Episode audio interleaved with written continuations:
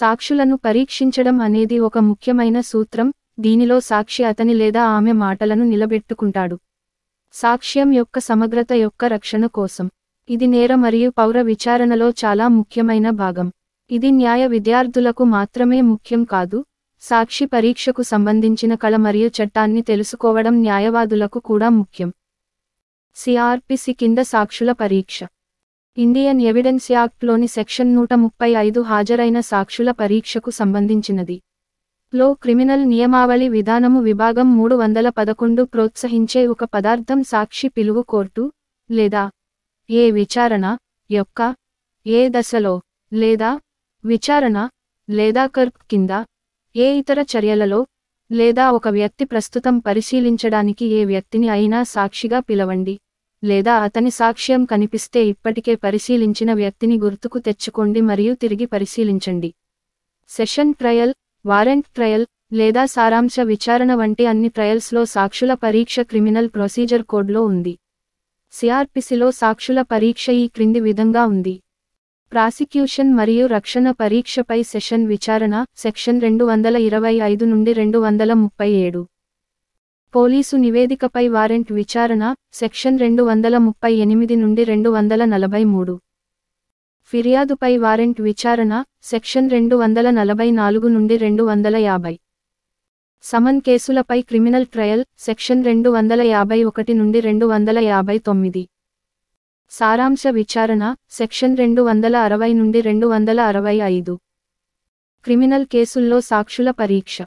Criminal కేసులలో సాక్షుల పరీక్ష కోడ్ ఆఫ్ క్రిమినల్ ప్రొసీజర్ యొక్క అన్ని ట్రయల్స్లో ఉంది.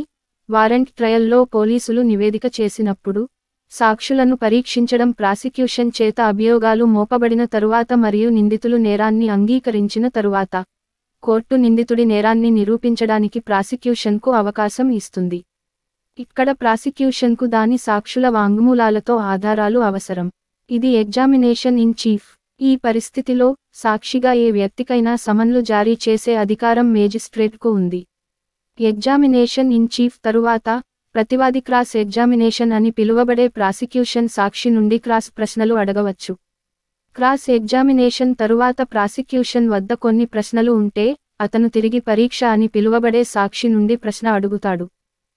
నిందితులపై ఏదైనా నేరం జరిగిందా లేదా అని నిర్ణయించుకున్న తర్వాత అదే రోజు వారెంట్ విచారణలో సాక్షులను మరియు ఫిర్యాదుదారుని కోర్టు పరిశీలిస్తుంది. అప్పుడు మేజిస్ట్రేట్ విచారణకు ఆదేశిస్తాడు. ఈ విషయం దాని కోసం ఒక నివేదికను సమర్పించండి. ఫిర్యాదు నిజాయితీగా ఉంటే మరియు నిందితులపై ప్రాసిక్యూషన్కు తగిన సాక్ష్యాలు ఉంటే ఫిర్యాదుదారుడి కోర్టు దర్యాప్తు మరియు పరిశీలన తరువాత నిర్ధారణకు రావచ్చు. అప్పుడు కోర్టు నిందితుడిని దోషిగా చేస్తుంది మరియు ఫిర్యాదు నిజమైనది కాకపోతే మరియు ఫిర్యాదుదారుడు నిందితుడిని దోషిగా తేల్చడానికి తగిన పదార్థం కోర్టు కనుగొనలేకపోతే కోర్టు ఫిర్యాదును కొట్టివేసింది. ఫిర్యాదు మరియు విచారణ నివేదికను పరిశీలించిన తరువాత సాక్ష్యం మరియు సామాగ్రి సరిపోతుందని కోర్టు భావిస్తే ఈ పరిస్థితిలో నిందితులపై అభియోగాలు మోపడానికి ప్రాసిక్యూషన్తో ఫిర్యాదుదారుడు సమర్పించిన కోర్టు కోర్టు వారెంట్ లేదా సమన్లు జారీ చేయవచ్చు. సమితి కేసులలో క్రిమినల్ ప్రొసీజర్ యొక్క సెక్షన్ రెండు వందల యాభై ఒకటి నుండి రెండు వందల యాభై తొమ్మిది వరకు క్రిమినల్ ట్రయల్ యొక్క వివిధ దశలు ఉన్నాయి. సమన్ కేసులలో సాక్షులను పరీక్షించే విధానం వారెంట్ విచారణ వలె ఉంటుంది.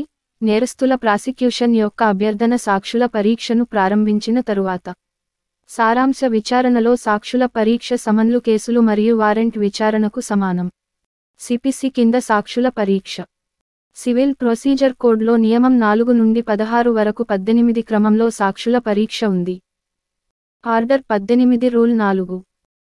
ప్రతి కేసులో సాక్షులను పరీక్షించడానికి సాక్షిని పిలిచిన పార్టీ అఫిడవిట్లో ఉంటుందని అఫిడవిట్ కాపీలు వ్యతిరేక పార్టీకి సరఫరా చేయబడాలని ఆర్డర్ పద్దెనిమిది యొక్క రూల్ నాలుగు పేర్కొంది.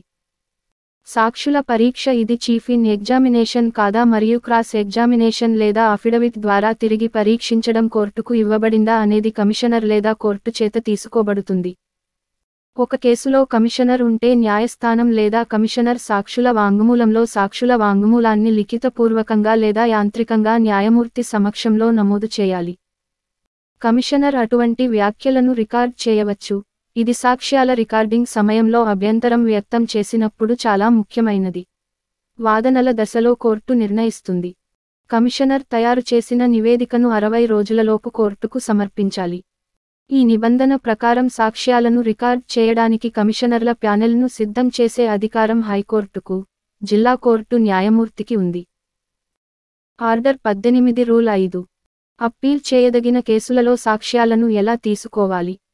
ఏ కోర్టు భాషలో తగ్గించబడింది? ఐ. న్యాయమూర్తి ద్వారా లేదా సమీపంలో మరియు వ్యక్తిగత బేరింగ్ మరియు సూపరింటెండెన్స్ క్రింద హార్డ్ కాపీగా నమోదు చేయబడుతుంది. లేదా ఈ టైప్ రైటర్ పై నేరుగా న్యాయమూర్తి ఆదేశాల నుండి. లేదా బి. న్యాయమూర్తి రికార్డ్ చేయవలసిన కారణాల వల్ల కాబట్టి సమన్వయం చేసుకుని న్యాయమూర్తి దృష్టిలోనే కోర్టు భాషలో ఖచ్చితంగా నమోదు చేస్తారు. ఆర్డర్ పద్దెనిమిది రూల్ ఆరు. సాక్ష్యాలు ఇవ్వబడిన భాషలో లేనివి మరియు సాక్షి దానిని ఏ భాషలోకి తీసుకురావాలో అర్థం కాలేదు.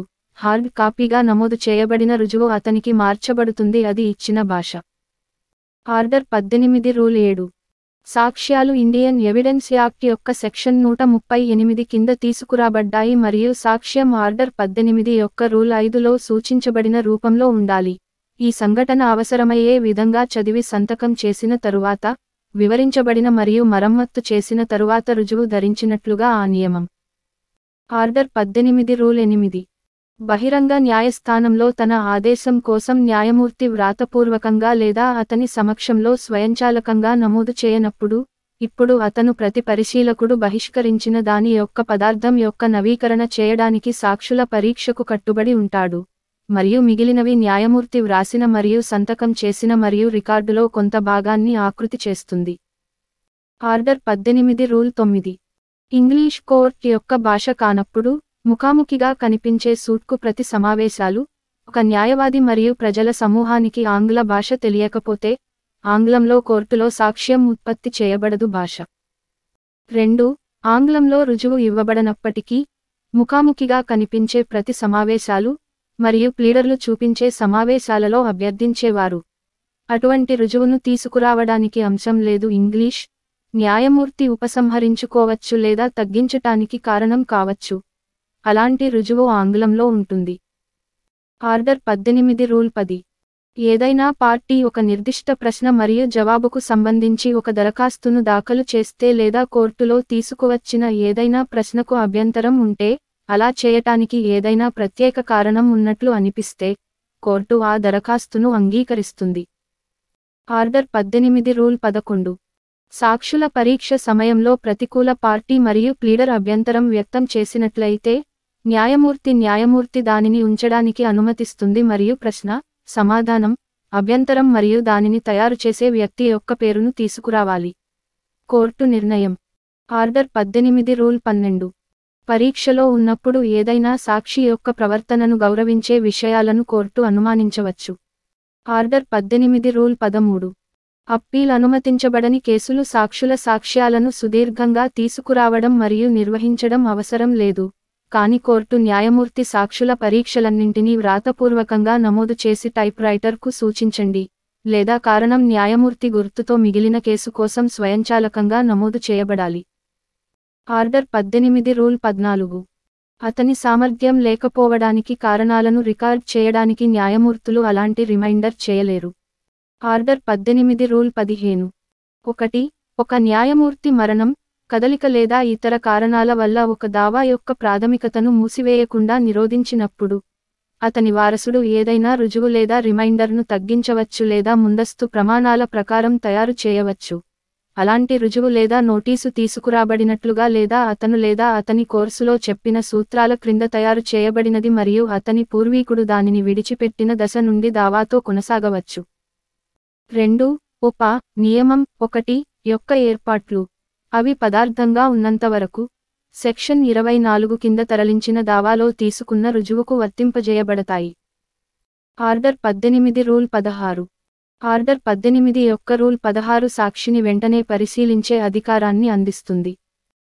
సాక్షి కోర్టు యొక్క అధికార పరిధిని విడిచిపెట్టినట్లయితే లేదా అతని సాక్ష్యాలను వెంటనే ఎందుకు తీసుకురావాలో తగిన సంతృప్తి ఉన్న ఇతర కారణాలతో కోర్టు దావా వేసిన తరువాత ఎప్పుడైనా పార్టీకి లేదా సాక్షికి దరఖాస్తును పంపుతుంది. అటువంటి సాక్షి యొక్క సాక్ష్యాలను వెంటనే తీసుకువచ్చారు. పార్టీ ఇచ్చిన సాక్ష్యం లేదా సాక్ష్యం సరిపోదని కోర్టు భావిస్తే సాక్షుల పరీక్ష కోసం తేదీని కోర్టు నిర్ణయిస్తుంది. కోర్టుకు సమర్పించిన సాక్ష్యాలు సాక్ష్యాలలో ఏదైనా మార్పు ఉంటే సాక్షి ముందు చదివి అప్పుడు కోర్టు సరిదిద్ది. సాక్షి సంతకం చేసి దావా యొక్క ఏదైనా విచారణలో చదవండి. ఆర్డర్ పద్దెనిమిది రూల్ పదిహేడు.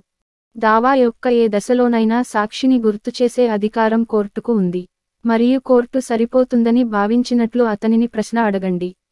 ఉత్పత్తి యొక్క ఆర్డర్ మరియు సాక్షుల పరీక్ష. అతను సాక్షులను పరిశీలించే క్రమాన్ని తనిఖీ చేయడం న్యాయవాది యొక్క ప్రత్యేకత. అనుభవం మరియు నైపుణ్యం సాక్షుల ప్రకారం ఏర్పాటు చేస్తారు. తన సాక్షులను తనకు నచ్చిన క్రమంలో హాజరుపరచడానికి ప్రాసిక్యూటర్కు స్వేచ్ఛ ఉంది.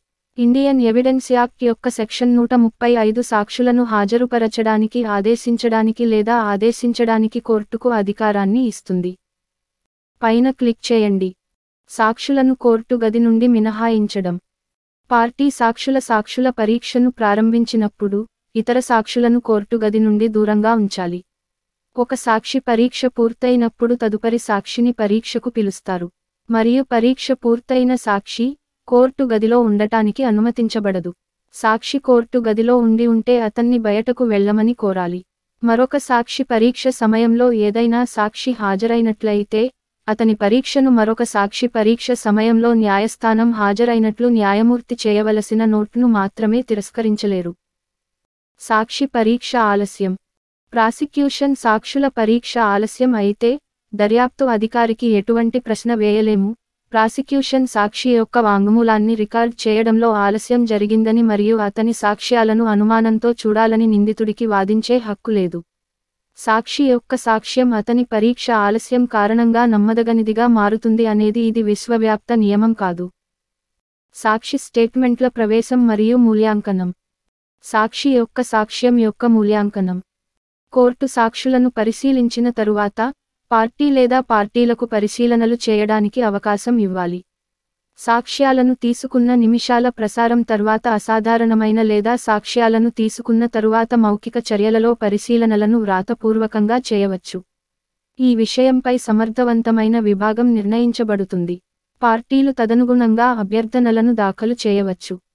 నిర్ణయాన్ని కీలకమైన సాక్షి యొక్క సాక్ష్యం ఒక పార్టీ సవాలు చేసినప్పుడు కానీ ఆ విభాగం దానిని విశ్వసనీయమైనదిగా పరిగణించినప్పుడు లేదా సాక్షి యొక్క మౌఖిక లేదా వ్రాతపూర్వక సాక్ష్యాన్ని దాని నిర్ణయంలో మరచిపోయినప్పుడు మాత్రమే సాక్ష్యాలను అంచనా వేయడానికి సమర్థవంతమైన విభాగం నిర్ణయిస్తుంది. నమ్మదగిన విశ్వసనీయత కానందున డిపార్ట్మెంట్ అటెంటివ్ తన నిర్ణయంలో దాని అభిప్రాయానికి కారణాలను పేర్కొనాలి.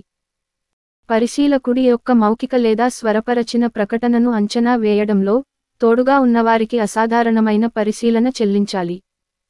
ఐ ఒక పరిశీలకుడు తన సొంత అంతర్దృష్టి లేదా దృక్పథాల ఆధారంగా సమస్యపై దృష్టి కేంద్రీకరించడం మరియు సూచించబడే రంగంలో అతనికి ఉపయోగకరమైన ప్రమేయం ఉందా అనే విషయం ముఖ్యమైనది. బయటి వ్యక్తుల నుండి నోటిఫికేషన్ పొందిన దానిపై ఆధారపడిన రీసైకిల్ స్టేట్మెంట్లు సాధారణంగా పనికిరానివి. పరిశీలకుడు ఈ సందర్భంగా స్వయంగా నిమగ్నమయ్యాడా లేదా ప్రత్యక్ష సాక్షిగా లేదా ప్రేక్షకుడిగా తెలుసుకున్నాడా అనేది అంచనా యొక్క కోణం నుండి అదనంగా ముఖ్యమైనది. ఈ ప్రస్తావించబడిన సందర్భం మరియు ప్రకటన మధ్య చాలా కాలం చాలా కాలం విషయంలో ఇది చాలా మంది ప్రజల సమీక్ష సామర్థ్యాన్ని కథనం సహాయం లేకుండా పరిమితం చేయడాన్ని ప్రధాన ప్రాధాన్యతగా తీసుకోవాలి. రుజువు.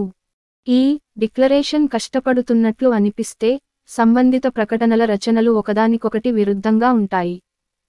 పరిశీలకుల ప్రకటనలో స్పష్టమైన తార్కిక అస్థిరత ఇక్కడ ఉండవచ్చు మరియు ఈ మార్గాల్లో స్థిరపడవచ్చు.